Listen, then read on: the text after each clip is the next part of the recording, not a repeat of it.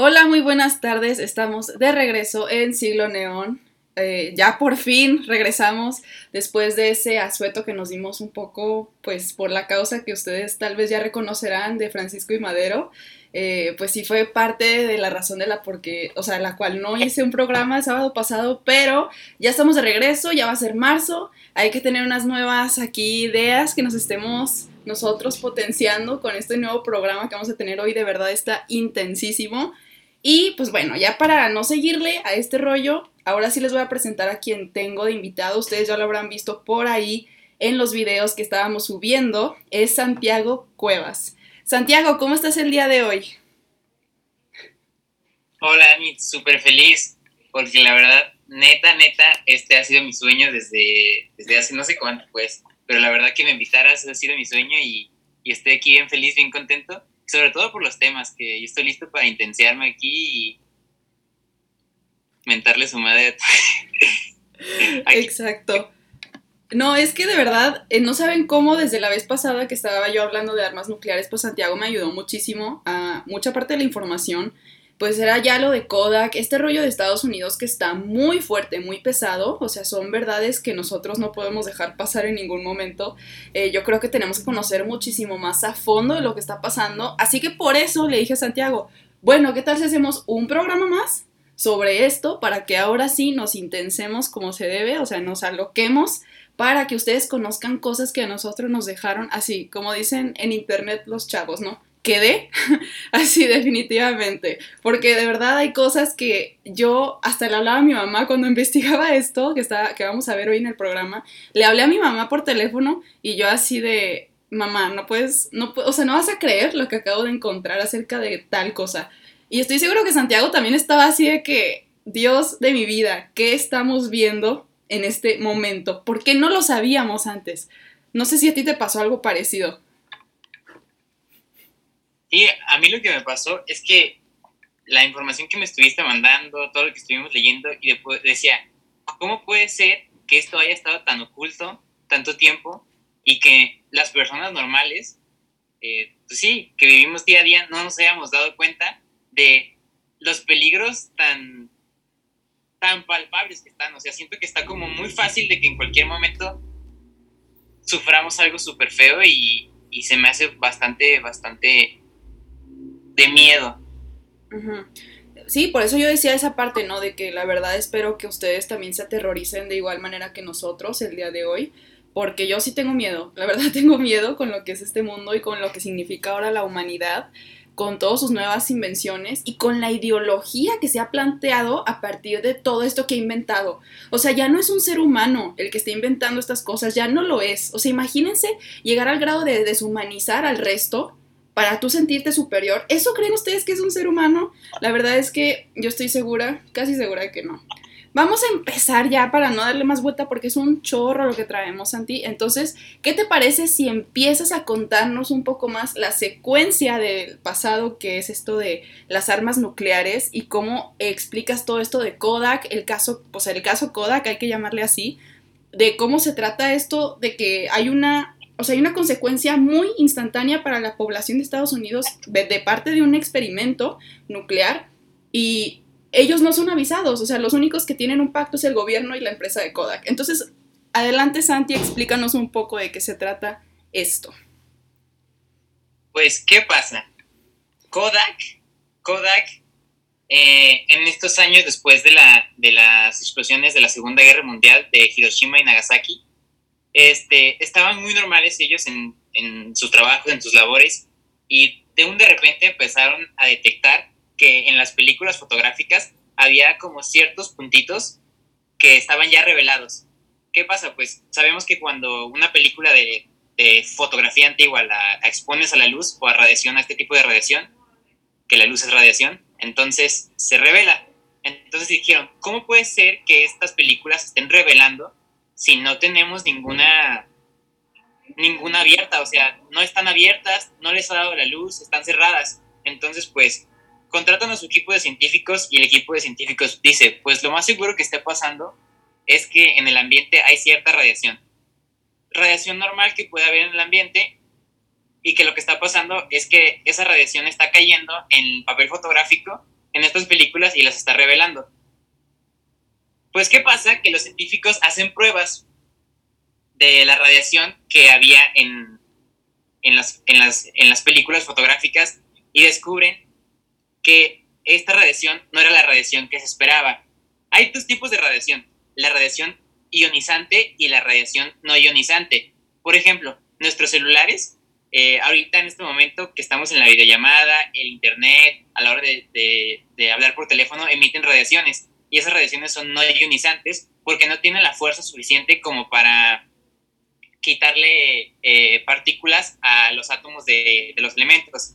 Y el, el otro tipo es la radiación ionizante, que es la radiación que sí daña, la que causa cáncer, la que causa este, muchas complicaciones a nivel eh, molecular, porque sí tiene la fuerza para, des, para destruir las moléculas. Entonces, al momento de que los científicos analizan las, la radiación ionizante, eh, se dan cuenta de que sí, en efecto tenía radiación ionizante capaz de, pues de, de, de destruir moléculas.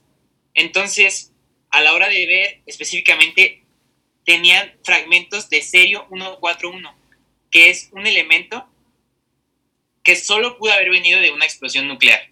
Y ya lo habías dicho tú eh, la vez pasada con esto de, de, la, de la bomba Trinity, ¿no? Que bomba uh-huh. Trinity es la, la, primera, la primera bomba nuclear de la historia, que fue una de las pruebas que se hicieron en Nevada. Y aquí empiezan a ver como que todas estas cosas que dices tú que están detrás de cámaras, porque el, el comité de elección de sitios para, para esta bomba, la bomba Trinity, les dijo, ¿saben qué? Este, la explosión va a ser un total desorden. Entonces, la prueba, háganla, por favor, lo más al, eh, al este de Estados Unidos para que las corrientes de aire se lleven todos estos polvos eh, hacia el mar y que no haya ninguna afectación civil. Lo más que se pueda al este y mínimo a doscientos cuarenta kilómetros de cualquier población civil. Ah, pues, ¿qué se le ocurre a estos señores del tío Sam? Pues lo hicieron en Nevada, lo que más puede ser completamente al oeste y a ciento setenta kilómetros de Las Vegas. O sea, fue co- completamente una negligencia de que a estas personas no les importó lo que fuera a pasar, y simplemente porque el laboratorio de armas quedaba más cerca de ese punto que de donde les sugirieron que lo hicieran para no dañar a las personas. Y aquí es cuando, pues, obviamente Kodak, los científicos deducieron esto y pues se pusieron en contacto. Y dijeron, ¿saben qué? Este gobierno de los Estados Unidos los vamos a demandar porque pues ustedes están haciendo bombas, este, esas pruebas y nos están dañando nuestro material y pues no puede ser. Total, llegaron a un acuerdo, digamos un acuerdo chueco en el que dijeron, ¿saben qué, Kodak? ¿Saben qué? No solo ustedes, sino toda la industria fotográfica, les vamos a, a dar mapas donde vayamos a hacer las pruebas, les vamos a decir dónde va a caer esta lluvia radioactiva y cómo pueden prevenirse ustedes para que no les pase nada, pero no digan que nosotros estamos haciendo pruebas. Va, se hace el acuerdo, ¿y qué pasa? Del sesenta y tres al cincuenta y uno detonaron más de cien bombas nucleares en la superficie de Nevada. O sea, en menos de diez años, cien bombas nucleares en el desierto de Nevada que, o sea, fue completamente como dijeron, no, pues ya donamos una, pues queda cien más. Y uh-huh. eso fue algo que, que hasta hoy en día queda en, en las personas, porque estas explosiones liberaron eh, pues estos isótopos radioactivos y muchos de estos isótopos al irse en el aire cayeron en el suelo, las, las plantas los absorben, el ganado los absorbe, las cosechas los absorbe, y por ejemplo, hay este, un elemento, el yodo ciento treinta y uno, ese lo absorben las vacas y se transporta por la leche. Entonces, por ejemplo, en ese tiempo, eh, la, gente, la gente que toma más leche pues, serán los niños porque están creciendo, bla, bla, bla, y estos absorben la tiroides. Eh, sí hay mmm, pruebas de que realmente en esos tiempos aumentó el cáncer de tiroides por radiación. Y pues este yodo ciento treinta y uno tiene una vida media como de ocho días, sí, ocho días. pero lo que sí importaba y lo que sí estaba en peligro era el Strontium noventa. Eh, este Strontium noventa tiene una vida media de treinta años y era literalmente radiación que, como les digo, estaba en, los, en, en la leche, en, en todos estos, en los cultivos y en el ganado.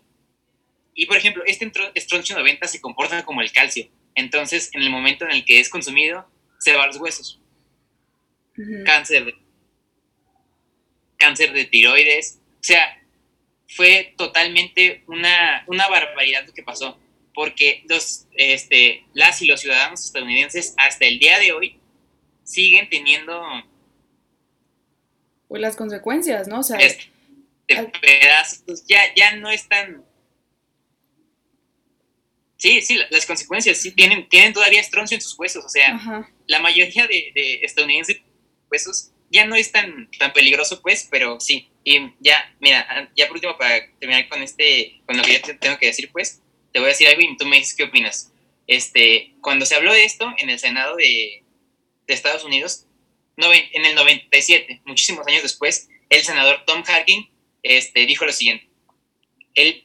El gobierno estadounidense advirtió a la industria fotográfica y proveyó mapas y pronósticos de potenciales contaminaciones. ¿Dónde estaban los mapas para los granjeros y las advertencias para los padres de los niños en estas áreas? El gobierno protegió rollos de película, pero no las vidas de las personas. Hay algo mal con esta imagen. Fíjate que eso yo también lo pude mencionar la última vez, eh, y es que es algo tan importante y tan interesante, o sea, ver cómo se supone que este país, el de Estados Unidos, funciona a raíz de la democracia, a, pa- a raíz de la elección de la, de la juventud, de los hombres, de las mujeres, etcétera. O sea, y es como están asesinando a su propia población. Asesinando me refiero a de que lentamente están induciendo cierta parte, o sea, radioactiva dentro de sus cuerpos, que eso no es normal. Digo, eso en qué mundo se está volviendo algo natural, ¿no? Entonces, o sea, eso que dices tú definitivamente, o sea, esa última frase es tan importante. Siempre pasa, no nada más en Estados Unidos. ¿Dónde está la opinión de los que verdaderamente están allá afuera tratando con las condiciones del día a día? O sea, ¿dónde está esa parte, esa participación de la gente que de verdad necesita comprender este tipo de situaciones para poder seguir adelante con sus trabajos y con su supervivencia? Entonces es, o sea, hasta de, es descarado, es descarado como a Kodak le salvan los rollos fotográficos, pero ¿sabes qué? A tu hijo no nos importa que ya tenga radiación adentro de sus huesos. O sea, ¿en qué? Les digo otra vez, ¿realmente están humanizadas estas personas? ¿Se trata realmente de... de un, una virtud del ser humano el querer tener como esta parte ya más poderosa o más superficial a partir de, o sea, a costa de la vida de otra persona, ¿sabes? Es, ay, no, de verdad es que me enoja tanto desde la última vez que lo platicábamos, o sea, me enojaba mucho como, bueno, que yo lo platicaba y tú me lo platicaste más bien, este, me enoja mucho simplemente pensar que yo vivo en un mundo, o sea, no, yo no digo que yo soy la persona más perfecta del mundo, que soy la mejor persona, pero me molesta mucho vivir en el mismo mundo que ese tipo de personas, entre comillas. O sea, entonces, y no sabemos lo que ocurre hoy en día, ¿estás de acuerdo? O sea, no sabemos si ahorita están haciendo ese, t- ese tipo de pruebas en, una, en un ámbito cercano, aquí en México o en cualquier otro país, o sea, en cualquier parte del mundo, que estén haciendo cosas que en un futuro, en unos treinta años, nos puedan, o sea, nos puedan demostrar las consecuencias inmediatas de qué era eso que estaban haciendo. No sé si, tú, o sea, también te pones a pensar esto, ¿no? O sea, ¿cómo, qué puede estar pasando ahorita? Y, y qué puede estar pasando, y sobre todo con los experimentos que hacen, pues, y que no se sabe qué hacen, pero como tú lo dices, tú dijeras, pues, están haciendo experimentos como, por ejemplo, en este momento, en China y Corea del Sur, hay experimentos de físicos muy importantes haciendo algo que se llama el, el reactor de plasma, que puede darle prácticamente, por ejemplo, en Europa hay un reactor de plasma que, que se, se, se supone que si funcionara le podría dar energía limpia a toda Europa. O sea, son experimentos que se supone que beneficiarían a la sociedad, pero por ejemplo este tipo de experimentos que no están diseñados para otra cosa que no sea para matar, o sea, uh-huh. No entiendo cómo, cómo cabe en la cabeza de personas que pueden este, ponerla a la par la vida de las personas para generar armas. Exacto, y este, no sé, o sea, y como lo platicaba también la última vez, todas las ocasiones en las que se, se deja la, la vida humana o la existencia de las personas como un, o sea, como un tema subordinado o subalterno. Como que también con las bombas, ¿saben? O sea, las bombas, este tipo de experimentos que surgieron a partir del miedo, o sea, entre comillas, del miedo de que algo fuera a pasar, pero realmente nos da más miedo ahorita vivir, coexistir con la idea de que algo así pueda estarle pasando a un ser humano, o sea, de que algo le esté penetrando, que no sea natural, que sea algo como esto, una radiación ocasionada por el gobierno de Estados Unidos porque tiene miedo de que alguien lo vaya a atacar. O sea, es una cosa que dices, es una ironía completa que, o sea, los países se tratan de justificar con este tipo de, de reacción, ¿no? O sea, de que, pues es que nos puede pasar algo y tenemos que estar preparados. En primer lugar, ni siquiera debería de haber esta preparación ni este miedo porque se supone que hay tratados, se supone que haya,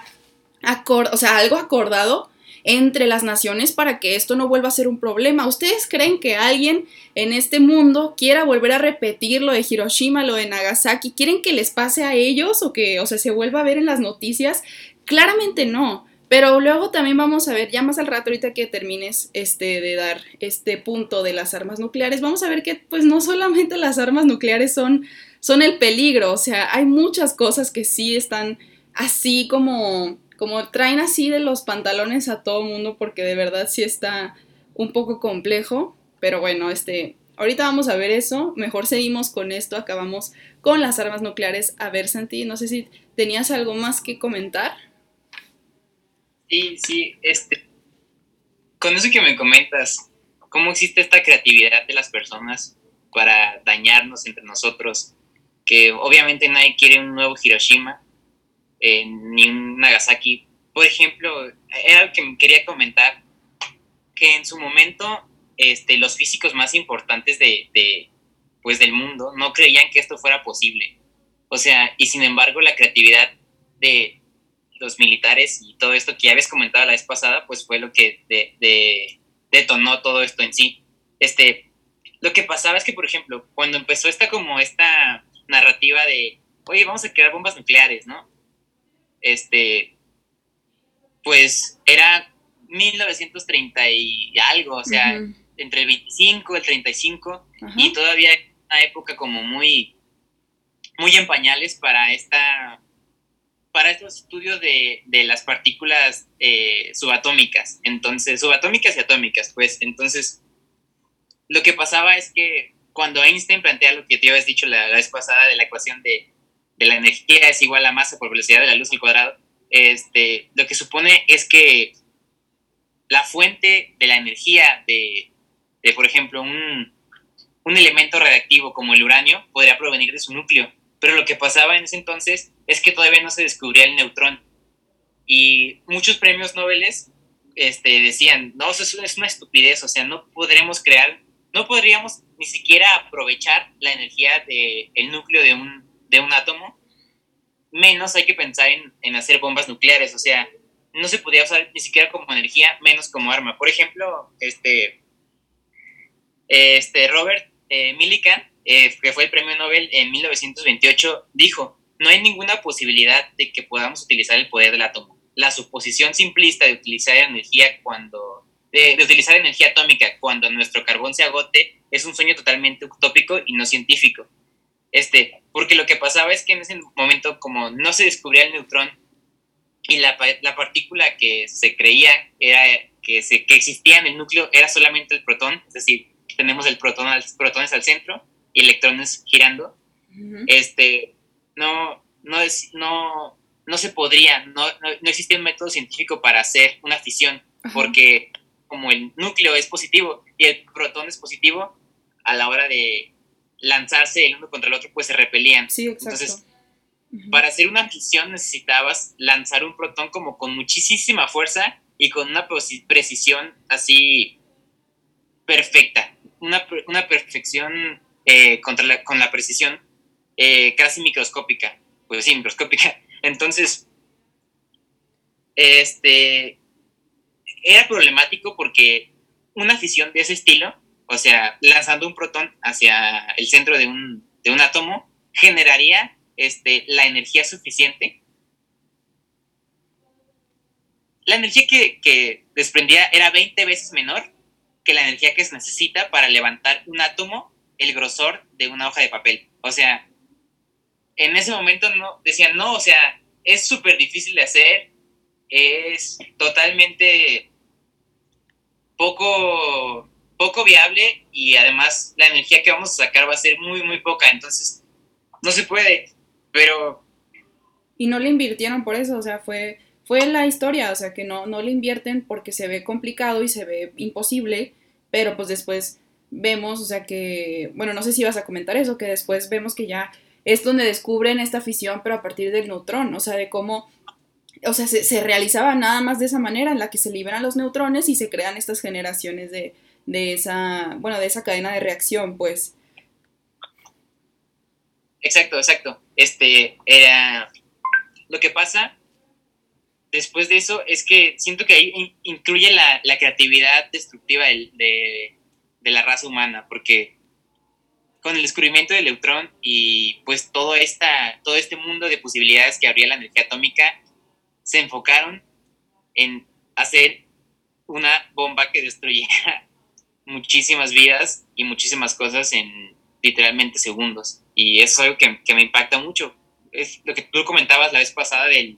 del proyecto Manhattan, que pues el proyecto Manhattan estuvo hecho literalmente a escondidas y con mayormente sin respaldo de la comunidad científica, porque tuvieron que, como ya lo habías dicho, este, presionar a Einstein y a muchas personas para que eso se llevara a cabo, pero realmente el fin de estas personas que pues son los físicos, eh, las físicas y la comunidad científica importante, no quería que se llevara a cabo.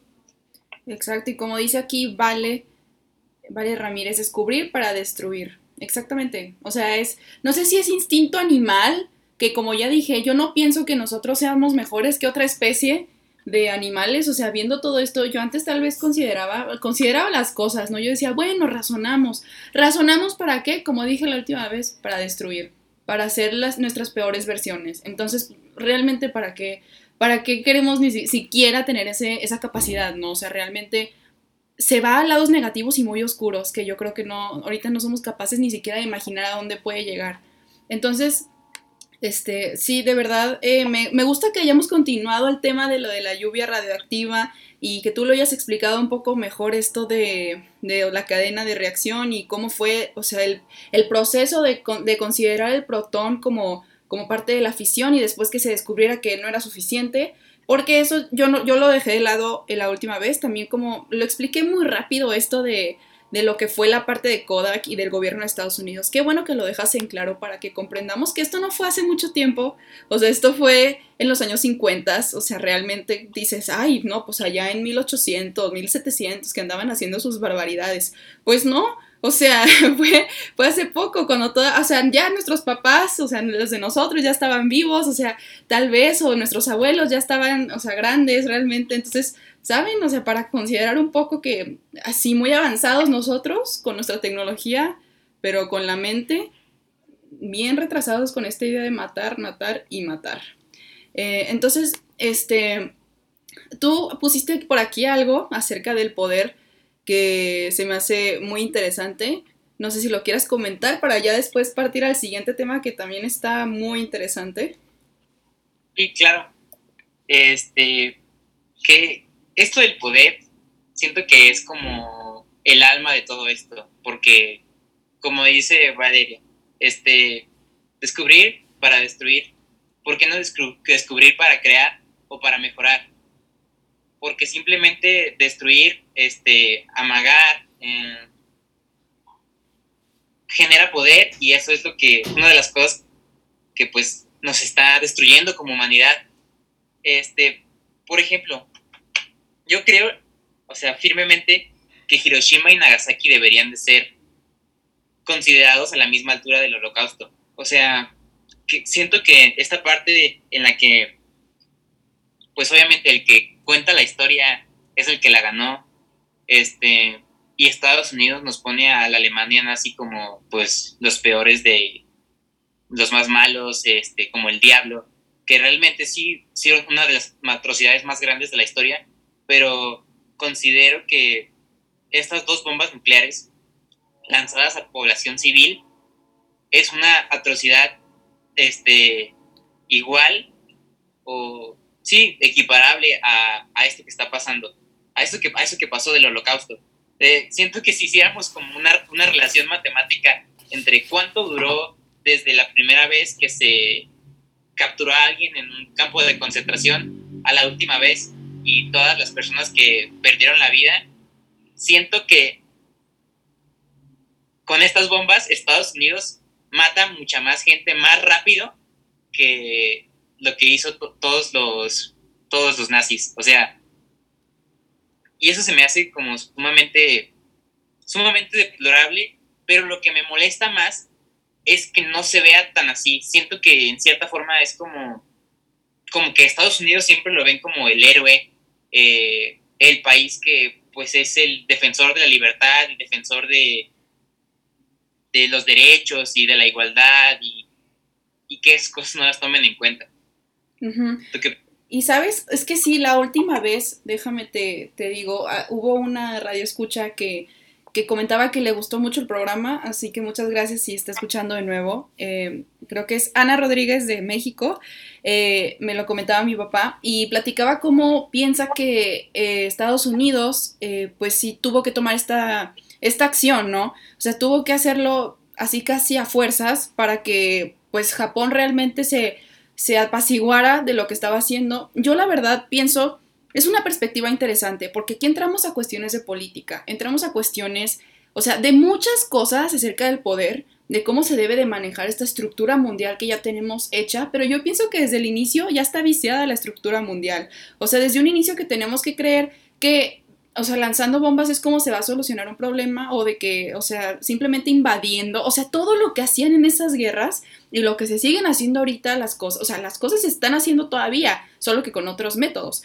nada más que, o sea, como se hacía todo eso, yo pienso que ahí es donde, donde dices, oye, eh, linda humanidad, o sea, lindo, linda manera de haber organizado todo, claro que siempre a favor de las naciones que siempre han ganado, o sea, que siempre lo han tenido todo, y el poder hasta cultural, el poder económico, entonces ahí sí es muy cuestionable, o sea, tal vez sí era una forma de acabar la Segunda Guerra Mundial y tan tan, ok, pero yo pienso que sí tenemos que ver como ese lado, ¿no? La política desde un inicio ya está muy viciada, o sea, es una atrocidad, que eso tuvo que haber pasado, o sea, en un inicio que eso tuvo que haber pasado para que Japón se apaciguara, o sea, ¿cómo es posible? Yo creo que nadie tiene el, o sea, la autoridad, tal vez, o, o como el decir de qué es lo que le va a pasar a la gente inocente, a la gente civil, como decías tú, o sea, nadie lo tiene, como vimos así, nosotros estudiantes de Derecho, muy hablando de química y de cosas de neutrones, ¿verdad? Pero, o sea, somos estudiantes de Derecho, y nosotros que vemos eso en Derechos Humanos y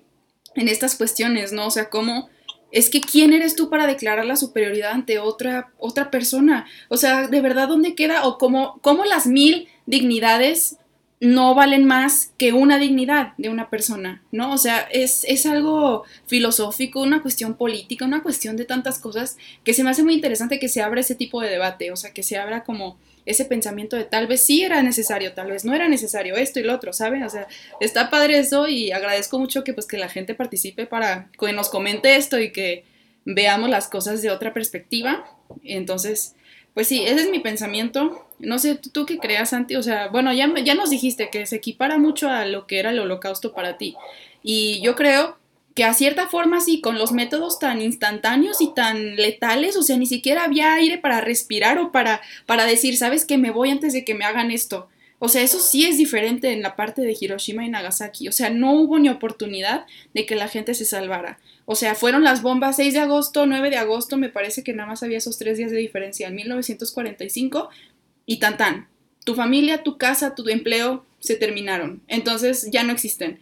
Eso se me hace, o sea, una diferencia de lo que era, pues, el Holocausto, que el Holocausto sí, hasta eso, o sea, ay, sí, qué agradecimiento, ¿no? O sea, que dieron al menos un poco de... de tiempo como Einstein que se pudo escapar a Estados Unidos, que pudo procurar muchas cosas en Estados Unidos también, entonces, o sea, como que estas cosas sí pasaban en el Holocausto que en una bomba nuclear no pasan, Pero no estoy diciendo que una es mejor que la otra, una es peor que la otra, simplemente estoy dando a conocer como el contexto y los hechos de lo que eran las dos ocasiones que estamos discutiendo aquí, ¿no? Entonces, este, sí, no sé, tengas algo más que agregar para, para ver si continuamos o si nos quedamos todavía pensando sobre estas cosas tan atroces todavía. Siento que comparto tu punto de que no es que el holocausto o las, o las bombas hayan sido mejores unas que las otras, o... Siento que ambas cosas son horribles y, o sea, dan bastante tristeza. Y como lo dices tú, el, el sistema mundo viene ya viciado de origen. Y es que eso está plantado en una narrativa eh, como de superioridad, una narrativa de que el que domine a, a las demás personas, pues va a ser el dueño o la dueña del mundo. Sigue pasando, como dices tú, por ejemplo, este, lo que pasó recientemente, no sé si todavía fue con la gestión de Trump, pero uh, deportaron a muchas mujeres este, centroamericanas y en el proceso de deportación las esterilizaron sin, sin su consentimiento. O sea, eso suena súper fascista, suena muy racista, suena como, o sea, no, de verdad cuando leí esa noticia, cuando me enteré de esa noticia, hace poquito, o sea, sentí ganas de llorar porque no puedo creer que estando en este año dos mil veintiuno, gobiernos así de grandes que se supone que promueven tantos tratados, tantas organizaciones internacionales para salvaguardar la paz, sean capaces de hacer eso, sean capaces de despojar de su cuerpo a una persona y hacer lo que quieran con ellos y simplemente deshacerse de ellos sacándolos de su país. Uh-huh. Y sabes, sí, o sea, también de hecho hace poco estaba viendo que se estaba difundiendo mucho la noticia de China, de, de estos campos de concentración que se supone que son cárceles y son campos de concentración en realidad, o sea, cómo tratan a las mujeres, cómo tratan, o sea, también a los hombres, pero a las mujeres las están abusando sexualmente, están tratando de, o sea, hacerles unas cosas tan atroces que dices, o sea, obviamente aquí ya no entra la cuestión de derechos humanos, de la dignidad humana, y eso es en China ahorita, o sea, ahorita, hoy, febrero veintisiete... dos mil veintiuno. Y sabes, lo que pasa es que yo creo que en, mil cien, en dos mil ciento veintiuno, cuando ya pasen cien años, eh, no creo que las cosas hayan mejorado tan abismalmente. Tal vez sí hayan mejorado, como ahorita vemos, no sé, en mil novecientos veintiuno las cosas pues eran muy diferentes. O sea, había una Primera Guerra Mundial que se acababa de terminar, el nazismo estaba naciendo, pero cada siglo tiene su asunto. O sea, cada siglo tiene eh, pues su problema inicial, o sea, sea el poder, sea de que, ah, descubrimos ahora los tanques, entonces ahora los vamos a poner a prueba para ganar más poder, o sea, no sé, eh, ahora descubrimos la tecnología y el internet, vamos a ver cómo vamos a solucionar el problema de nosotros, que es adquirir todavía más poder. Nada más aquí, espérenme un momento, estoy invitando a Santi de nuevo a la sesión, que andábamos muy picados, se nos olvidó que era Zoom, y aquí lo estoy invitando otra vez para que se una, pero sí, o sea, en cuestión de eso yo pienso que En, en dos mil ciento veintiuno eh, las cosas veremos cómo es que han evolucionado, cómo es que eh, si es cierto que la raza humana evoluciona en cuanto a sus ideologías, porque como les digo, mil novecientos veintiuno, hace cien años, sí cambiaron las cosas, sí, pero nos falta muchísimo camino por recorrer y todavía hoy hay centros, hay campos de concentración, todavía hoy hay racismo y hay, como dice Santi, estas cuestiones de las mujeres centroamericanas, de las mujeres en China, de las mujeres en todo el mundo, de los niños, del racismo en cualquier esquina de este mundo que todavía sigue ocurriendo, como si no valieran ellos igual que los otros seres humanos que se han dictado superiores. Entonces, todo eso libera guerras, todo eso libera una cuestión de superioridad, el complejo, ¿no? Yo soy mejor y yo soy protagonista. Entonces vamos a ver qué pasa en dos mil ciento veintiuno. Espero que las cosas sean mil veces mejor para sus nietos y para sus bisnietos. Entonces, pues bueno, ya si gustas, si no tienes nada ya que, que decir de, este, de estas cosas que ya nos, ya nos calentamos aquí con esto de, de los derechos humanos y de estas personas porque está, está muy cañón que siga pasando esto, pero...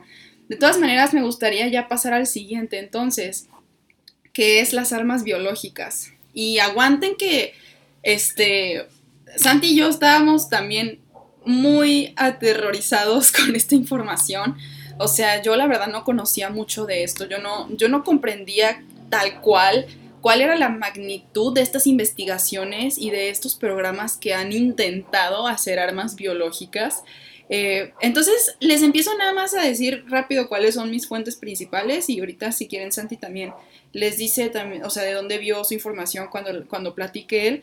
Eh, mis fuentes principales son el artículo de Biological Warfare, An Emerging Threat in the twenty-first century, por Mark Schwartz, que es un artículo de la Universidad de Stanford, y también está el video de Engineering Viruses and the New Bio- Biological Weapon, de un canal de YouTube que se llama Seeker, que tenía muy buena información acerca de todo esto, de cómo se han ido haciendo los, se han, se han hecho, perdón, los programas. Así que vamos a ver. A esto se le llama biología sintética, o sea, algunas de las cosas que vamos a ver, porque en sí no estás tomando el virus y replicándolo, o sea, lo que estás haciendo es como hacer un diferente proceso para crear ese nuevo patógeno que pues ya es parecido al que existe, entonces por eso se le llama biología sintética, nada más así como preámbulo para que escuchemos un poco este, antes de que yo lo mencione. Y Santi, si tienes alguna intervención en cualquier momento, tú nomás habla, o sea, es que estoy viendo acá mi información para no decirles cosas falsas, entonces tú nomás hablas y, y yo ahí me paro para que tú, para que tú hables. Va, entonces, eh, ya, bueno, vamos a empezar con esto de la Primera Guerra Mundial. Ustedes conocen tal vez, si se remontan allá al programa de la Primera Guerra, que Alemania empezó con un poco de innovación más fuerte que los demás países en esta cuestión del gas lacrimógeno y todo esto que se empezó a utilizar en los tanques, o sea, una innovación tecnológica enorme, pero también en esta cuestión química. O sea, lo más fácil para, para, este, para este país, en esta cuestión eh, de las trincheras, era soltar el gas lacrimógeno y así no había ni siquiera una oportunidad para que el otro lado eh, buscara una venganza, ¿saben? O sea, realmente era instantánea la muerte, era letal completamente que los soldados del otro lado se murieran en instantes. Entonces, pues vemos el primer como eh, incentivo de que va a haber una nueva revolución en este aspecto con Alemania en esa Primera Guerra Mundial. Después vemos que también en la Segunda Guerra Mundial Alemania también forma parte, como ya dijimos, de la, la cuestión nuclear, pero también esto que es las armas biológicas, obviamente no se queda atrás Hitler, obviamente naz, los nazis siguen avanzando antes de que alguien más intente pues ganarles, como todos los demás países. Pero bueno, eh, ya después de esa Primera Guerra Mundial existe un protocolo que se llama Protocolo de Géneva, que prohíbe el uso de cualquier asfixiante, veneno o cualquier arma química, claramente que pueda eh, ser letal para los seres humanos en cualquier momento. Entonces, aquí les voy a decir algo, o sea, extrañamente ni Estados Unidos, ni Japón, ni ningún país de los poderosos acata estas reglas, o sea, este protocolo de Géneva no importa tanto porque recuerden que después de la primera, pues viene naturalmente la Segunda Guerra Mundial. Entonces, aquí tampoco se, se interesa mucho la pobla, o sea, esta, esta población de acatar la, las reglas y de seguir esta, este nuevo pacto para que las cosas no sean tan agresivas y tan inhumanas. O sea, las cosas siguen avanzando. Los programas de esta investigación acerca de las armas biológicas sigue avanzando. Aunque no es muy grande en estos momentos, sigue siendo parte del interés de las naciones porque se dan cuenta que puede ser algo pues muy necesario y muy útil para, para que ellos puedan salir adelante en la guerra. Entonces, aquí dicen cómo, o sea, en uno de los artículos que les mencioné, dice cómo en la Segunda Guerra Mundial los japoneses eh, mataron a muchísimos de los chinos que eran prisioneros, o sea, pero sujetando los experimentos a cosas de estas biológicas que se refieren a, los, a, o sea, a, los, a estos intentos de... de patógenos de anthrax, de cólera, de la plaga, o sea, eran así, ya se estaban utilizando en esta Segunda Guerra Mundial estas cuestiones que podían ser ya las armas biológicas, o sea, estos nuevos patógenos o estos virus rescatados de algún lado que pudieron haberles ayudado a los militares de Japón. Se dice eso, ¿verdad? También se dice que hay otra evidencia, según esto, que los soviéticos también utilizaron cierta fuerza de tularemia, que es también otro tipo de virus, y unos dicen que eso nunca pasó, pero pues estamos viendo que si en algunas naciones ya se estaba intentando, pues no es muy alocado que otras también ya lo estuvieran utilizando. De hecho, hay muchos rumores de esto, de cómo en algunos ya se estaba hasta implementando los soldados, o sea, es algo que no se sabe a ciencia cierta, porque pues obviamente las enfermedades de todas maneras surgen en una condición tan, tan precaria como la de la guerra. O sea, sabemos que están en trincheras, que están eh, descuidados, que están sangrando, que, o sea, están en todos lados estos soldados y puede surgir de cualquier lado una enfermedad. Entonces es pura conspiración realmente si sí se implementó un arma biológica en la Segunda Guerra Mundial, pero no es muy alocado pensar que sí. Entonces, después de la Segunda Guerra Mundial, ya para, de manera más científica, no tanto ya para una guerra, pero pues quién sabe, estamos todavía en mil novecientos cuarenta y cinco y sigue la, la Guerra Fría, pero pues hay que llamarlo que era un ámbito científico lo que se buscaba. En, después de esta Segunda Guerra, entonces se crea la bacteria, o sea, se, se, se intenta crea, recrear más bien la bacteria, o el arma de la plaga, pero no sobrevivía. ¿Por qué? Porque es un microorganismo, o sea, no se puede simplemente hacer como que sobreviva a ciertas condiciones replicándola, o sea, es, es como si nosotros nos clonaran casi casi nuestras células, o sea, tiene que haber como un sustento que los pueda ayudar a sobrevivir.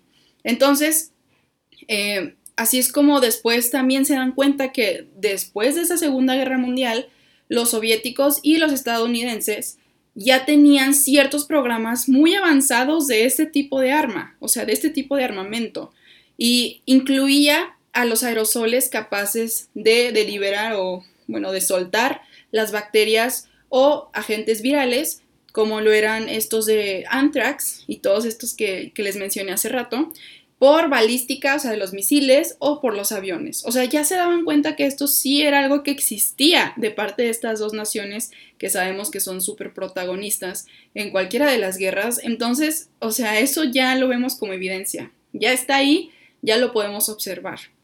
Entonces, en los dos lados tienen, re- o sea, están repletos así de inventario de anthrax, lo que les menciono, que ahorita les voy a comentar un poco más de qué es el anthrax si no lo han escuchado. Santi ya me había dicho que sí lo había escuchado, pero no sabía bien de qué se trataba. Entonces, eh, no sé si... Bueno, mejor no sé, ahorita, ahorita vemos con el anthrax y lo discutimos Santi y yo para que vean un poco de, de qué se trata. O sea, no es, no es, o sea, no es algo tan letal si se, de, se distribuye en un momento dado, o sea, en una población que no es muy... que no está muy llena de personas, pero... si cae, o sea, exactamente donde está la población, en segundos puede ser letal, o en, en varios días puede ser ya letal. Entonces, bueno, de hecho hay vacuna para eso, para que sepan. Había vacuna para el anthrax. En mil novecientos sesenta y nueve, ya con el presidente Richard Nixon, se hace una orden ejecutiva de que ya se cambie completamente este programa de armas nucleares, perdón, armas biológicas, y que termine el programa americano de las armas biológicas, pues. Entonces, todo Estados Unidos, o sea, lleno de este tipo de programas, los destruye, ya no son parte de la política de este país, de esta nación grande con Richard Nixon. Entonces, ya es algo que, pues, buscan los demás países también, pues, replicar, ¿no? Pero también, obviamente, por la influencia de Estados Unidos, o sea, se busca hacer lo mismo para los otros porque Estados Unidos después estaría en peligro, si me doy a entender. O sea, si Estados Unidos es el único que destruye todo su inventario de armas, de armas biológicas, pues claramente los demás países tienen la ventaja. Entonces se hace un tratado, otra vez un tratado, o sea, ¿cómo ves, Santi? O sea, ¿cómo ves tú con estos tratados que se arman desde la Primera a la Segunda Guerra? O sea, ¿tú crees que realmente, o sea, no crees que son una burla, de verdad? Todos los tratados, no solo los de armas biológicas. Yo siento que son una burla para las personas de los países, son una burla, son una farsa y son de, en cierta medida como un método de, de control y para tener a las personas tranquilas, como de que, ay, qué bueno que ya no va a pasar nada porque ya mi presidente firmó con el presidente de allá y el de allá y el de allá y ya todos estamos en paz, no nos va a pasar nada. Ajá. Y siempre se rompe. Este, si quieres comentar eso de, de ese tratado, porque yo tenía un dato sobre ese tratado que es cómo se violó. Ok, sí, mira, déjenme les explico entonces cuál es el tratado para que Santi nos dé su parte de, de información importante, que eso yo no lo sabía. Entonces, en mil novecientos setenta y tres, setenta y dos, perdón, el tratado entre ciento cuarenta y tres países se hace para dejar finalmente las armas biológicas de lado. Se llama el Convention on the Prohibition of the Development, Production and Stockpiling of Biological and Toxic Weapons and Their Destruction. O sea, la creación y el inventario de armas biológicas, la destrucción de ellas y la destrucción de las también las armas tóxicas. Entonces ese es el nombre gigantesco que se tiene de la convención. Pero Santi entonces ahora nos va a decir por qué no funcionó. Porque, spoiler, no funciona, o sea, como todos los tratados. Es que sí, no funciona y hacen su tratado, pero todos le empiezan a hacer, a hacer sus experimentos y lo que tienen que hacer, este, muy por debajo del agua. Mira, yo no sé realmente por qué no funcionó. Bueno, si nos ponemos a... Sabemos por qué no funcionó, pues, porque no les importan los otros tratados. Pero, mira, ese tratado se celebra en el setenta y dos. En el setenta y nueve, eh, en un pueblito ruso, hubo una explosión de una fábrica que tenían, un complejo militar, pues, digámoslo así. Pues, ¿qué podría pasar, no? Pues, normal, pues, eh, se dañaron las cosas, X cosa. Ah, pero ¿qué pasó? Que se liberaron poquititos miligramos de, de Bacillus eh, anthracis, que es la bacteria del anthrax, pero poquititos, o sea, ni siquiera completaba un gramo de anthrax que se liberó en esa explosión. Ah, pues ¿qué pasó? Que en los días posteriores cien personas estaban infectadas de anthrax y semanas después cuarenta se murieron. Uh-huh. O sea, en, en épocas, en, en épocas y en, la, en esta misma víspera del, del tratado, pasó esto en un complejo militar. Se supone que nadie sabe, todos decían como del gobierno ruso, dijo como en su momento, no, nosotros no sabemos qué pasó, de seguro estaba debajo de la tierra cuando pasó la explosión, liberó el anthrax y por eso la gente se está muriendo. Pero pues ya años después, en el noventa y dos, eh, pues un, una persona que había trabajado con ellos dijo que sí, que en efecto en esa base militar estaban generando ar, eh, armas biológicas y que ese anthrax que se liberó no era un anthrax normal, sino que era un anthrax, un anthrax arma biológica que estaba diseñado para tener un gran impacto y con esos miligramos mató a cuarenta personas y pues dejó graves a, a, otras, a otras sesenta, pues sí es, sí es como un, un claro ejemplo de que cómo los tratados no les importan y nunca les importarán y nunca les han importado. Exacto, qué bueno que nos des esa información, esto de que pasa en Rusia, porque aparte, o sea, bien lavados de las manos, ¿no? De que, ah, no, fue algo de la, de la tierra. El antrax se hace por respiración, o sea, se respira y, o sea, se llama de hecho inhalación de antrax lo que te pasa para que, para que te, te cause un problema en tu organismo, o sea, es una cosa bien rara, o sea, neta los gobiernos a veces me, me sacan tanto de onda, como que creo que sí subestiman mucho a su población y generalmente tienen razón, o sea, nos subestiman, pero sí, tener, sí tienen razón porque a veces no, no sabemos ni qué está pasando en nuestro mundo y en nuestra política.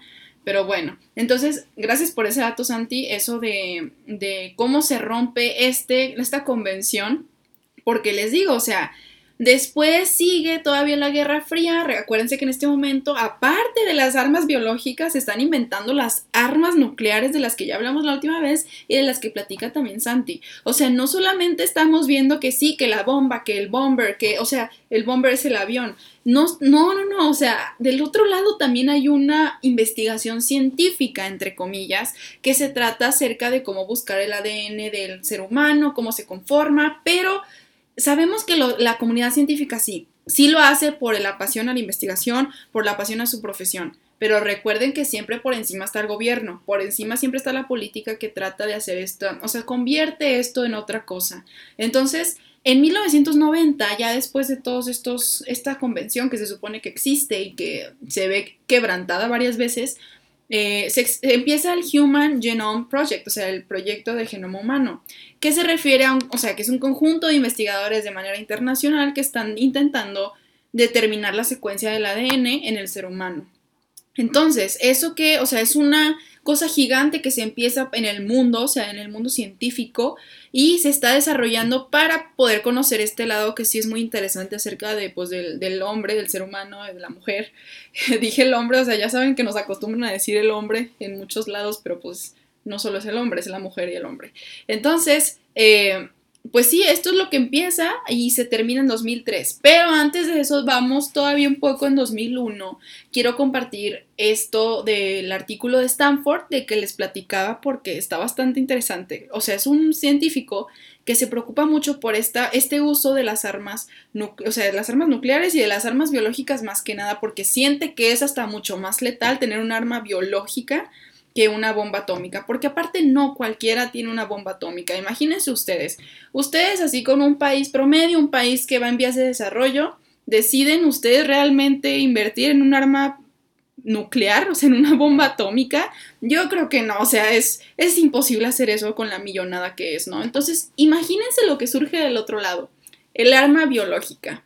Se ve más fácil, se ve más económico. O sea, más fácil entre comillas, porque sí había que entender, o sea, la cuestión de la ciencia, pero pues es más económico, o sea, definitivamente que hacer una cosa de esas gigantes que explota en medio cielo y mata a muchísima gente por una explosión. Entonces, vamos a ver que previo al ataque terrorista, lo pongo así, en dos mil uno, previo al ataque terrorista, porque eh, le doy ese título, porque eh, después del atentado de dos mil uno... sí existe todavía más el incentivo de querer hacer más programas de armas biológicas. O sea, es, es, se ve como una opción fácil, les digo otra vez. O sea, ya es algo que, que saben que existe y que existió alguna vez, se quiere regresar, se quiere hacer todavía más sencilla la pelea en contra del terrorismo. Entonces, vamos a ver qué pasa antes de esto. Es un artículo de enero de dos mil uno, todavía no ocurre el atentado. Bien, la página de Stanford News, que es esta que les digo, con Mark Schwartz, hablan de la preocupación del doctor Stephen Block acerca de la nueva amenaza de las armas biológicas. En primera instancia está el peligro de que, que desata el inventario de reservas congeladas eh, de la viruela, y de, o sea, que son de Rusia y Estados Unidos. Estos dos países tienen así inventario de pruebas congeladas de estas dos enfermedades muy muy fuertes y letales, o sea, que se contagian rápidamente. Entonces, para que observen que es algo que, o sea, dices tú, ¿cómo un país tiene reservado algo tan, tan letal, no? O sea, así en cuadritos, en cubitos de hielo, casi casi. O sea, entonces en dos mil uno, eh, igual cabe decir que ya han pasado veinte años desde que estas enfermedades ya, o sea, se declararon erradicadas, más que nada la viruela, pues, o sea, que ya la O M S declara que ya no existe, que ya no es un peligro para la humanidad. Entonces ahí es donde se decide pues tener esto, eh, esta reserva. Y él dice que, o sea, este doctor Stephen Block dice que hay un, dos docenas convencionales de, de agentes biológicos que pueden servirle para las armas a, estos, a estas naciones, incluidas el antrax, ébola y tifoidea también. Entonces, Eh, y otros organismos que pues son también genéticos, o sea, bueno, genéticamente hechos en ingeniería, o sea que ya se está tratando esto de la ingeniería dentro de la biología. Entonces, eh, pues se puede saber, o sea, no se puede saber si realmente ya hay alguien que lo está construyendo, es lo que plantea esta persona. O sea, no se puede saber si ya hay un grupo terrorista que ya saben, pues es estadounidense, obviamente va a hablar de esa manera, ¿no? Si hay un grupo terrorista que ya lo inventó, que ya lo está tratando, que se le hace más fácil Eh, invertir en una de estas para poder matar a, cierta, a cierto segmento de la población. Entonces, esa es su preocupación, y dice que, que está tentado a decir que nunca nadie en su sano juicio sería capaz de hacer algo así, ¿verdad? O sea, es lo que nosotros creeríamos. Pero, dice él, hay personas que no están en su sano juicio, o sea, hay personas que de verdad no tienen esta coherencia mental, igual que cualquiera que piense por los seres humanos, que piense por el prójimo. Esto de, o sea, ¿sabes? Ay, yo cómo usaría una, un virus para, o sea, para hacer un arma biológica. Yo no lo haría, ¿verdad? O sea, Santi creo que también diría, pues yo tampoco lo haría y ustedes también. Pero ¿qué pasa con la gente que está fuera de su sano juicio? O sea, que no, no lo tiene, o sea, no, no, no piensan estas cosas, no piensan que los seres humanos somos un conjunto de personas, no solamente uno individual que va a decidir por los demás, ¿no? Entonces, se me hace bien interesante. Santi, ¿algo tienes que decir? No sé si prendiste el micrófono. Sí, sí, este, que es que esa preocupación está muy, muy latente, sobre todo porque es investigar y resulta que, pues, los genomas de estas, de estas enfermedades, como la viruela, el ébola, el antrax, están en internet. O sea, si tú buscas y tienes mínimos conocimientos de biología y un equipo que es relativamente fácil de conseguir, que pues a lo mejor tú en tu casa no podrías, pues, pero pues si eres un grupo criminal que de cierta forma intentas financiarlo, sí podrías, que es, como tú dices, muchísimo más accesible que conseguir uranio este, o Strontium noventa o algún, alguna ojiva nuclear, pues millonadas, la logística es in, infinita. Y esto está en internet, o sea, uh-huh. potencialmente con pocos movimientos y relativamente poco equipo podría crear un arma, un arma biológica, a lo mejor no efectiva o no mortal, pero que sí sería un arma biológica y que sí podría hacer bastante daño. Ajá, de hecho a partir de dos mil uno, como dice Santi, después se descubrieron muchas formas de hacer estos patógenos y se publicaron, como dice él, o sea, se publicaron en internet para... ¿Para qué? No sé, o sea, simplemente para cuestión de ciencia, probablemente, pero ya, ya conocemos la historia. La ciencia, a la gente que le interesa el poder, no, es irrelevante la ciencia, o sea, realmente no, no se trata de eso. Entonces ahí está eso, qué bueno que lo mencionas, a mí se me había olvidado decirlo, que sí, es cierto, o sea, ya tiene este espacio en internet, ya tiene... Ya tiene la, la fama, o sea, ya, ya lo puedes conocer tú, persona civil, común, corriente, puedes saber cómo hacer un arma biológica hecha de, de polio, si quieres, o sea, entonces no es tan fácil así nomás, digo, si se necesita pues conocer más sobre la ciencia, sobre tener científicos, obviamente que lo puedan llevar a cabo, ingenieros de biología, etcétera, pero pues es más sencillo que encontrar uranio, como dice acá Santiago. Entonces vamos a ver rápido... Eh, lo del anthrax, que yo les decía que pues la inhalación del anthrax, esta bacteria, este virus, yo sé que son cosas diferentes, nada más que ahí sí me perdonan porque aquí tenemos tanta información que de verdad ya, o sea, les quiero decir lo que sí es, que es que la inhalación de anthrax puede ocasionar letalidad en poco tiempo y se puede distribuir en aerosol, como ya habíamos visto a través de los aviones o de estas balísticas. O, o sea, como pasó en Rusia, que mencionaba Santiago, o sea, así de fácil se puede distribuir el antrax. Nada más que cuando llega a o sea, estar abajo del sol, o sea, en el contacto con el sol se muere rápidamente. Entonces yo decía, si hay forma de que pase algo eh, letal con el antrax, o sea, ya pasó en Rusia, entonces es buscar la condición correcta para que esto ocurra. Pero de, en otro lado, pues no es tanta una preocupación porque sí puede ser que se termine rápido, o sea, que no, que no afecte a la población porque se puede caer al suelo, se puede deshacer con el sol y listo. Pero sí, igual sigue existiendo pues esta, esta opción, ¿no? De que pueda servir como fue en Rusia. Entonces, ya la biología negra es otra cosa que les quiero comentar, es como el mercado negro. Fíjate, Santi, que eso se me hizo muy interesante porque, o sea, nos remonta también a muchas cosas de la Primera o la Segunda Guerra Mundial, de estos científicos perdidos, de las, o sea, las personas que trabajaban para los nazis, por ejemplo, y pues cuando terminó el nazismo, pues ya eran científicos en medio de la nada, ¿no? O sea, ya no tenían a dónde trabajar. Entonces ahí es donde Estados Unidos y Rusia los agarran para que puedan ellos hacer armas de cualquier tipo, como vemos aquí, eh, pues en la Guerra Fría. Entonces, eh, es lo mismo que pasa con esto de, de, los, o sea, de los virus, de la creación de estos patógenos de virus y estos programas que existían para las armas biológicas. ¿Por qué? Porque cuando se deshacen estos programas, pues estos científicos también quedan al aire. O sea, ellos saben todo, pero no, o sea, no hay nada que, que puedan hacer ellos ya, ya no es su trabajo. Entonces, ¿qué pasa? Como el mercado negro, por eso se le llama así, o sea, esta cuestión negra de, de parte de la biología, porque estos pueden vender esa información a otras personas, o sea, alguien que les ofrezca millones de dólares, puede, o sea, ellos pueden realmente ofrecer la parte del conocimiento que tienen acerca de estos patógenos y de cómo crearlos. Entonces, ese es un peligro que menciona el doctor Block, que se me hace muy interesante, o sea, ¿cómo es que sí vemos que esto ha ocurrido? O sea, se toma ventaja, y ya sé que son las, perdón, ya sé que son las siete cincuenta y nueve, nos vamos a extender un poquito más eh, porque todavía nos falta terminar esto y sabíamos que nos íbamos a extender, entonces nada más para acabar bien, para decirlo como es. Entonces, bueno, continúo con esto de la biología negra, que eh, pues ¿cómo sobreviven los especialistas de esos programas disueltos? Pues sobreviven de esta manera, o sea, vendiéndoselo a terroristas, en cuest- o sea, es la, la hipótesis que hace este doctor que, que escribe este artículo. Tal vez esa información realmente es vendida a ciertos grupos de, de los países que están interesados en encontrar este, esta creación del patógeno, etcétera. Es una cosa bien interesante, o sea, hasta se convierte en un comercio, ¿no?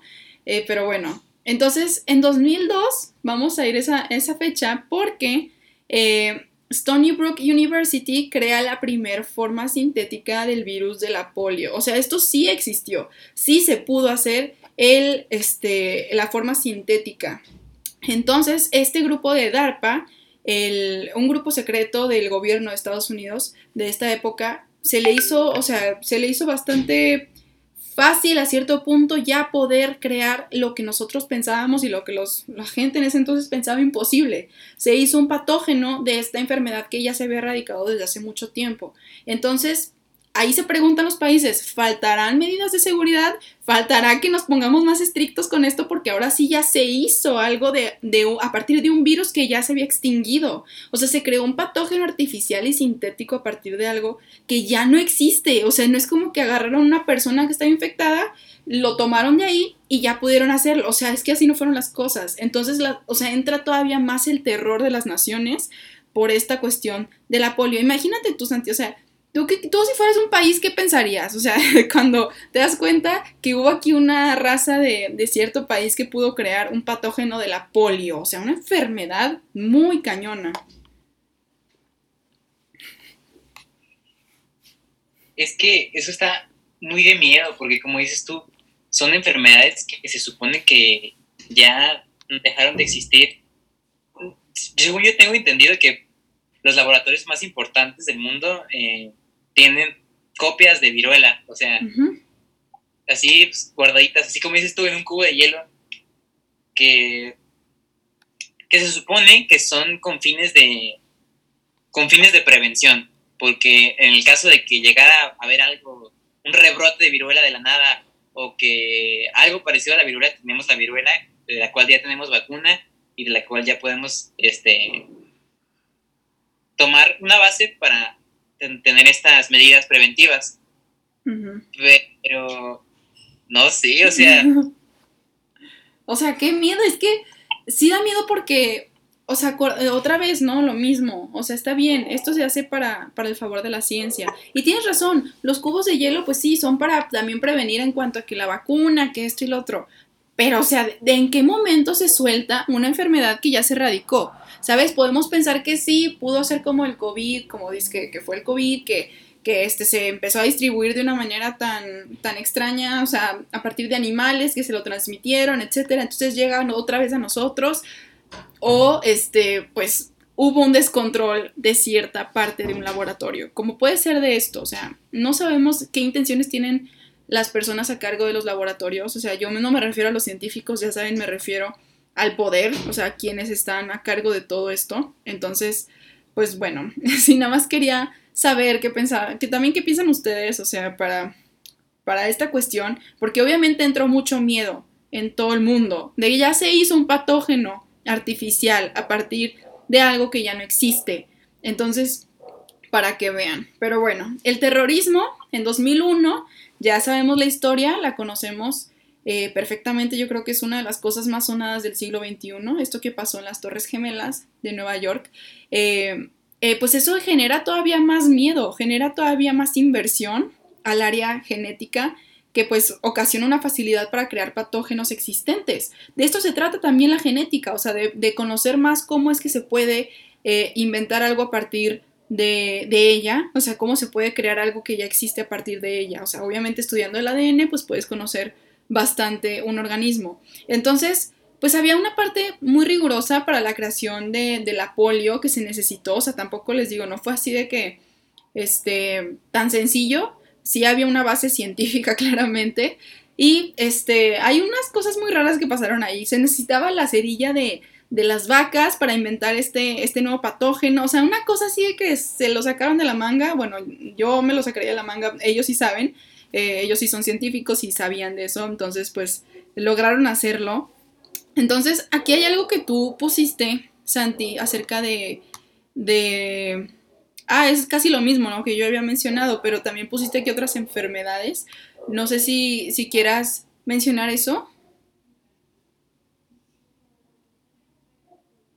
Sobre la lista, ¿verdad? Sí, es que lo que pasa es que la OTAN este, después de estos tratados y de pues todas estas cosas que nos viniste contando que se supone que eran para el bien de la humanidad y que pues se ignoraron, eh, hicieron una lista este, que tiene todas las enfermedades que son potencialmente un arma biológica. O sea, que si utilizamos ese genoma, podríamos eh, construir o generar una, un arma biológica. Este, pues ya las habías dicho tú, pero hay unas que no mencionaste, como por ejemplo, o sea, la viruela que ya habías dicho, el antrax, la peste, el botulismo, el tifus, la fiebre Q, el encefalitis, eh, la encefalitis equina venezolana, o sea, más específico todavía, el ébola e incluso la gripe. O sea, son treinta y uno en total de las que son potencialmente un arma biológica, pero como ya hemos visto, la viruela y el antrax son los que, por su propia naturaleza de virus, su propia naturaleza biológica, pues, son mucho más fáciles de que sin mucho, sin mucho proceso biológico de, de ingeniería genética, pues sean unas armas bastante destructivas. Y sabes, o sea, hablando ya de virus y todas estas cosas, yo sé que puse muy así como clickbait, o sea, para picarle ahí eh, lo de COVID diecinueve, pero es que la verdad fue inevitable, o sea, fue inevitable empezar a, a, a cuestionarte mucho las cosas. Cuando estábamos Santi y yo viendo sobre estos temas, fue inevitable considerar muchas de las cosas que se han dicho acerca de lo que estamos viviendo ahorita. Ya, bueno, ya casi un año aquí en México, un año ya en el mundo, lo que se ha transcurrido de esto del COVID diecinueve. Y, o sea, realmente hay hasta artículos que hablan sobre ello, sobre cómo se han investigado los, los laboratorios de Wuhan, donde se originó esta enfermedad, donde que estaba a pocos lugares, o sea, perdón, a pocos kilómetros de donde estaba el lugar donde realmente se originó, o sea, que fue este mercado que se supone que es así como de, de cosas exóticas, eh, o sea, pero el laboratorio está a poco, a poco tiempo de ahí, ¿saben? O sea, una cosa que, que decían muchos reporteros de cómo creen realmente que ahí es donde se inició, pero, o sea, por base de... de comentarios de personas que se dedican a la ciencia y a esto de la, de la virología y muchas cuestiones de estas universidades de varios lados del mundo. Entonces, o sea, claro que fue inevitable, o sea, y por eso lo puse ahí, porque yo sé que hay gente que piensa que, que esto fue originado en, en un laboratorio, lo que estamos viviendo, y es que yo vengo a decirles, o sea, ¿realmente creen que es muy alocado que la gente piense eso? O sea, que piense que de verdad esa ha sido la razón en la que estamos en este desastre global desde hace un año. Es que no es muy alocado, porque vemos que aquí sí existen las cosas, o sea, existe la, la manía de estas naciones de no seguir tratados, de que les valga, sí, para que ellos estén conformes con su propio poder, con su propia seguridad, para que puedan ellos después tomar la excusa de eso para poder distribuir este tipo de armas que es silenciosa, como lo decían en el video que les puse por ahí, un arma silenciosa, y eso que eso fue, o sea, ese video que les puse no fue cuando empezó el COVID, o sea, fue antes. Entonces imagínense, o sea, todo esto que estamos viendo es antes del COVID, y como dice el doctor de, esta, de este artículo de Stanford, las cosas se iban a poner peores, o sea, eso es lo que dice él. A partir del dos mil uno él sabía que las cosas se iban a poner peores en este ámbito de las armas biológicas. ¿Por qué lo sabía? Porque nosotros somos así, o sea, tenemos avaricia en nuestras cabezas y sabemos que estas cosas matan a las personas. Entonces, pues imagínense, una, una condición como la del COVID, ¿qué pasa si en, un, en unos años nos damos cuenta que esto es parte de esa historia de la avaricia, de no quererse, no querer darse por vencidos en una cuestión que ya se supone que se erradicó, como es esto de, del tratado que se supone que está dirigido a que las naciones ya no vuelvan a tomar la iniciativa, ni siquiera pensar en la posibilidad de las armas biológicas con virus? O sea, son cosas que de verdad a mí no me caben en la cabeza, porque los virus y de todas estas cosas se originan a partir de pues cosas naturales. Y nosotros las agarramos y decimos, ¿sabes qué? Órale, aunque sea de la naturaleza y aunque estén hechos así como parte de una exterminación, que generalmente los virus, pues eso es, es para la supervivencia del más fuerte, o para que, o sea, la, la población realmente se reduzca, o que algo pase con la población. Y nosotros dijimos, sí, hay que agarrar eso para nuestros intereses. O sea, qué, qué buena, qué buena onda la naturaleza, ¿no? Qué padre, que nos dio el ébola, que nos dio el COVID en, en un caso del futuro, ¿no? Que podamos ver que tal vez fue así, o que nos dio, no sé, o sea, de verdad, yo, yo me pongo mucho a pensar en esto con, con este tema del COVID, por eso lo mencioné ahí en el, en el, en el teaser, pero también quería hablar de otra cosa que yo quiero saber qué piensas tú, Santi, o sea, no sé si ya lo mencioné, creo que no, pero dice aquí el mismo doctor que eh, hace cuenta que las armas biológicas son la bomba atómica del pobre, así lo pone él.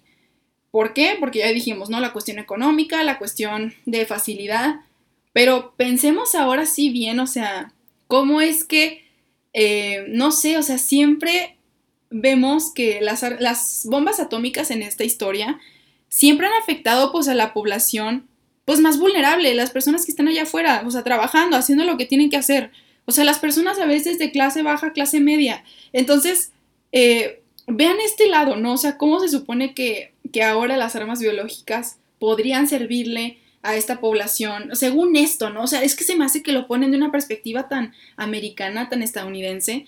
No sé, o sea, que ahora le teman a los países más, eh, bueno, menos poderosos para que puedan ocasionar una de estas guerras biológicas, ¿saben? O sea, yo pienso que de verdad, como lo vemos ahorita, ¿qué tal si en un futuro el COVID sí es confirmado como parte de... de un laboratorio, como parte de, de algo no tan alocado como lo que estamos platicando? ¿Y quién fue que lo detonó? China. ¿Quién fue quien no lo detuvo? El gobierno de China. Entonces, o sea, no es un país pequeño, no es un país pobre, o sea, es un país que es una de las primeras potencias mundiales. O sea, hablamos de su gobierno, ¿ok? O sea, de cómo, cómo esto fue originado de parte de una nación así. Entonces, que lo pongan así, no sé, o sea, ¿qué piensas tú con, este, con esta distinción tan rara? O sea, Es, es muy raro pensar, o sea, de la parte sociológica, ¿no? Pensar en esto de que, ay, si ahora los pobres tienen esta arma, cuando los ricos tienen las bombas atómicas, o sea, no sé. No, a mí me parece que, que en definitiva, o sea, sí es como lo dices tú, es una perspectiva muy estadounidense, muy imperialista y muy de dominación, porque al menos en este nuevo término ya ves que ya no somos, ya no somos países en desarrollo, ya somos sur del mundo. Uh-huh. Siento que el sur del mundo no, no estaría, no podría empezar una guerra, o sea, si los vemos así. México este, le declara la guerra biológica a Estados Unidos y les está aventando enfermedades de que, es, obvio no, o sea, México no, no está preparado ni necesita una guerra, porque siento que en, en el sentido esencial de las guerras está el negocio, o sea, solo los países grandes que quieren ganar más, que quieren tener más y que quieren dominar más, son los que promueven las guerras, porque de las guerras es una un bastante un, un buen billete, es, un, es una buena es un buen negocio. Entonces, nuestros países como todo el sur del mundo, toda Latinoamérica, toda África, este toda toda Asia del Sur, este pues que no, o sea, no necesitamos ir a colonizar, no necesitamos el petróleo de nadie, simplemente necesitamos estar como tranquilos, tener como una seguridad social, una seguridad jurídica y una seguridad normal, o sea, estar simplemente tranquilos en nuestras casas. Pues no creo que sea así. Tal vez, siento que sí es como, como muy de, ay, ahora hay que cuidarnos de, de, de los países pobres porque nos van a mandar esto. Siento que de cierta forma también puede ser como una, una especie de justificación de que, sí, ay, Este, vamos a generar nuevas armas biológicas, pero solo porque los países pobres ya tienen que atacar. Entonces, ajá, sí. Y luego, por ejemplo, eso que dices de China me parece muy, muy, muy interesante. Y sí, te comenté del caso. Eh, es, que, es que una bióloga china que, que ella salió afirmando, publicando este, artículos de divulgación. O sea, no, no es una blogger, no es una persona que... que tenga um, una sección en una revista, no, es una científica bióloga que publica en, en el lenguaje científico, que son los, los papers y esos artículos de divulgación, diciendo que el coronavirus, eh, COVID diecinueve, era, estaba creado en un laboratorio, y pues... Pff, Ajá, y, da, y, y de, ay, perdón, es que no te escuchaba. Sí, a, a mí me explotó la cabeza cuando escuché eso, Y, y pues me da miedo, ¿no? Obvio, o sea, salieron muchas personas a decir que no, que no es cierto, que tal proteína no va en tal cadena y que por eso, pues, cosas que yo no entiendo, eh, uh-huh. que no sabía yo decir, ¿no? Pues sí es cierto lo que, las refutaciones que le están dando, o sí es cierto lo que ella está diciendo, porque pues no, simplemente para mí, al nivel de mortal que soy, que no tengo conocimiento sobre biología y sobre genomas de, de virus y bacterias, pues no podría decirlo, pero uh-huh. como... imagínate en diez años que digan, no, pues sabes que la neta sí fue una... La neta.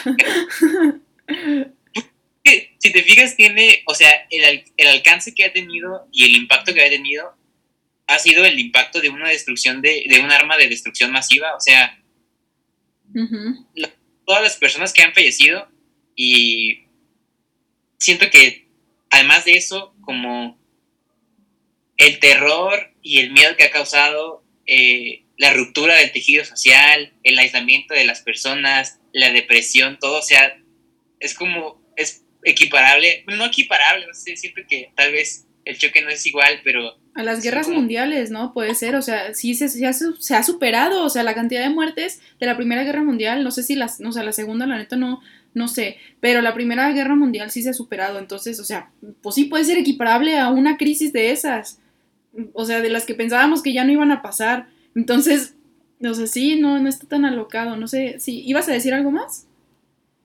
No, eso justo, que pues creemos que ya no van a pasar y ya estamos en la misma situación, en la misma situación de desesperación, de miedo, de, de desesperanza, porque no sabemos cuándo se va a acabar y las personas que están falleciendo siguen estando, siguen, siguen sumando y se siguen contando y se siguen desgarrando muchas familias, se siguen desgarrando muchas personas. Y la verdad, si algún día nos llegáramos a enterar de que eso fue un arma biológica que realmente sí fue creada en un laboratorio, o sea, no sé qué, no sé cómo cambiaría eh, dentro de mi cabeza. Así que no, o sea, realmente todo esto fue por la avaricia de unas cuantas personas, fue por ser eh, la hegemonía mundial. No, no, no cabría en mi cabeza, o sea, siento que caería en ese momento en crisis existencial. Mucha decepción, o sea, ya, ya dices, bueno, con esta humanidad no, no creo que te puedas decepcionar mucho, pero la neta es que yo creo que todavía hay fondo, o sea, la neta no creo que ya esto sea lo que, lo que ya nos va, o sea, ya dices, bueno, ya, de aquí llegamos, o sea, ya no hay más para abajo, pero la verdad yo creo que sí habría mucha decepción si encontramos eso, y yo creo que lo más probable, yo personalmente, no estoy diciendo que sea real, pero yo lo creo que lo más probable es que sí, o sea, viendo ya esta información, es lo que les digo, o sea, es que conociendo ya otras cosas del mundo, o sea, de la historia, realmente puedes observar que se repite y que los, los seres humanos somos así, que los países son así, o sea, te das cuenta que hay un patrón, que no son las cosas aisladas, o sea, el COVID salió de la nada y ya no, nunca existió nada parecido, pues no, claro que no, ha habido pestes, ha habido, ha habido este, todas estas cuestiones de, de, o sea, de salud, pero de todas maneras, o sea, ve también tu contexto histórico, ¿en qué año estamos? dos mil veintiuno, ¿y en qué año estaban allá en la otra peste? Pues en mil novecientos diecisiete, dieciocho, o sea, un año muy alejado de crear la tecnología que ahorita hay, entonces, o sea, ponerte en contexto simplemente para hacerte una idea. Pero este, nada más quería mencionar una cosa, vi en un artículo, o sea, no estoy diciendo que sea la verdad, pero vi en un artículo que sí era de una cadena de, de noticias, no estoy segura, o sea, de cuál, sí me falla decirles eso, porque quiero que lo busquen igual para que lo, lo vean ustedes mismos, pero decía cómo este, también se sospecha mucho de Wuhan por, porque sí había ejemplos de coronavirus en, en estos laboratorios, o sea, ellos hasta presumieron que existían estos ejemplos de, de coronavirus para que pudieran, o sea, estudiarlos, para que se pudiese, simplemente como lo tienen todos los laboratorios, así, congelados, o sea, así nomás, para que, por si las dudas, ¿no? Entonces, o sea, también para ver eso, o sea, ver muchas cosas que pueden estar pasando, yo no soy, miren, o sea, yo no soy a favor de conspiraciones, tal vez digo muchas a veces como de los aliens, esto y lo otro, pero siempre me baso como en información que sí es coherente, o sea, no me, no me baso así de que ah, los aliens existen porque pues porque había una luz en el cielo, o sea, o, o sea, o el coronavirus fue inventado porque pues así tuvo que ser, o sea, ni modo, no, no, no existe porque no existe el murciélago que se comieron, o sea, no sé, como que realmente tenemos que ver el contexto de todo. Y este, no sé si había otra cosa que queríamos decir. Ay, es que nos fuimos bien, bien allá, ¿verdad? O sea, ya, nos, ya hablamos hasta de guerras, de esto y del otro, o sea, pero para que escuchemos un poco lo que ha sido nuestra travesía en la cuestión de armamento. O sea, no, no creamos, no seamos ingenuos, no, no pensemos que, que los países al hacer tratados y al hacer acuerdos, pactos, ya están declarando la paz, ya están declarando que no van a ser los mismos imperialistas que han sido toda su vida. El que le caiga el saco, que le caiga. O sea, sí, como si los países fueran personas que me estuvieran escuchando ahorita, pues el que le caiga el saco, que le caiga. Entonces, Este, no sé si tú quieras decir ya un último comentario para irnos, para ya no hartar a la gente de aquí. Sí, este, creo que pues me llevo con muchas reflexiones y sobre todo con muchas caídas de veinte, ya ves que dicen, este, porque sí, no, no nos imaginamos qué nueva cosa puedan estar creando, este, si el coronavirus haya sido inventado o no, o cosas que al final escapan de nuestro alcance, pero que siento que en cierta medida nosotros tal vez no contribuimos, pero ah, como que existe una, una cultura en la que todas y todos este, fomentamos eso, en la que fomentamos eh, el hecho de que exista una jerarquía, eh, el hecho de admirar a las personas que este, pasan por encima de los demás y que lo validamos y que esa validación en cierta forma genera pues que se crea esta superestructura de, de la dominación y de las guerras y de el necrocapitalismo. Exacto. Oye, qué palabra tan interesante, necrocapitalismo, para que se acuerden para siempre de eso, el necrocapitalismo. No, y sí, tienes, tienes mucha razón, Santi. Yo creo que nos vamos hasta abrumados de todo esto porque es que no puedes, no puedes concebir que, que esta tierra tenga este tipo de... de intenciones, o sea, en, en cada esquina de su, de, de su estructura, o sea, que haya intenciones de este tipo eh, incrustadas en los países y en las personas, cuando tú vives tu vida libremente, pacíficamente, en un, desde un privilegio, ¿no? Desde un privilegio, pues, uno vive de una manera tranquila, de una manera, pues, o sea, estamos en el coronavirus, sí, pero nosotros estamos...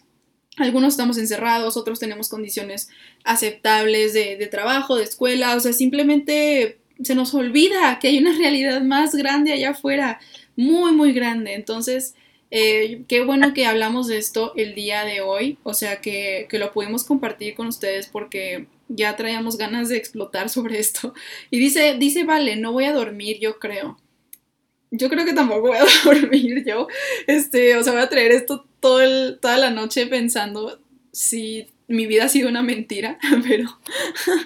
Es eso, ¿no? Cuestionarse. Yo pienso que es muy importante cuestionarse todo. Y, y pues muchas gracias, Santi, por estar aquí conmigo. De verdad, ha sido una increíble experiencia. Eh, espero volverte a tener claro. O sea, ve cómo nos llevamos aquí una hora y media. O sea, definitivamente vamos a hablar de otra cosa, ¿sí? Yo con gusto. Yo, yo aquí estoy, digo que era mi sueño y la verdad me la pasé muy bien. Y como tú puedes sacar ese estrés así... de todos estos temas que, que son así dañinos para mi salud mental, que digo, ¿cómo puede existir? Y aquí pues me siento bien hablando de estas cosas y de quejándome y amándole a esas personas que pues están haciendo eso. Nos hacía falta, ¿eh? Nos hacía falta, o sea, no se saben muchos el contexto, pero nos hacía falta de esta semana, bueno, específicamente del jueves, nos hacía falta sacar un poco, un poco de enojo aquí. Entonces hablamos del mundo y de las armas nucleares y todo esto para que nos pudiéramos desquitar. Y también gracias a, a Vale, que estuvo aquí en todo el programa, a Nadia, que estuvo aquí, de verdad, muchas gracias, qué bueno que, que se hayan quedado. O sea, ya sé que fue una locura lo que hablamos y mucho tiempo, pero igual muchas gracias.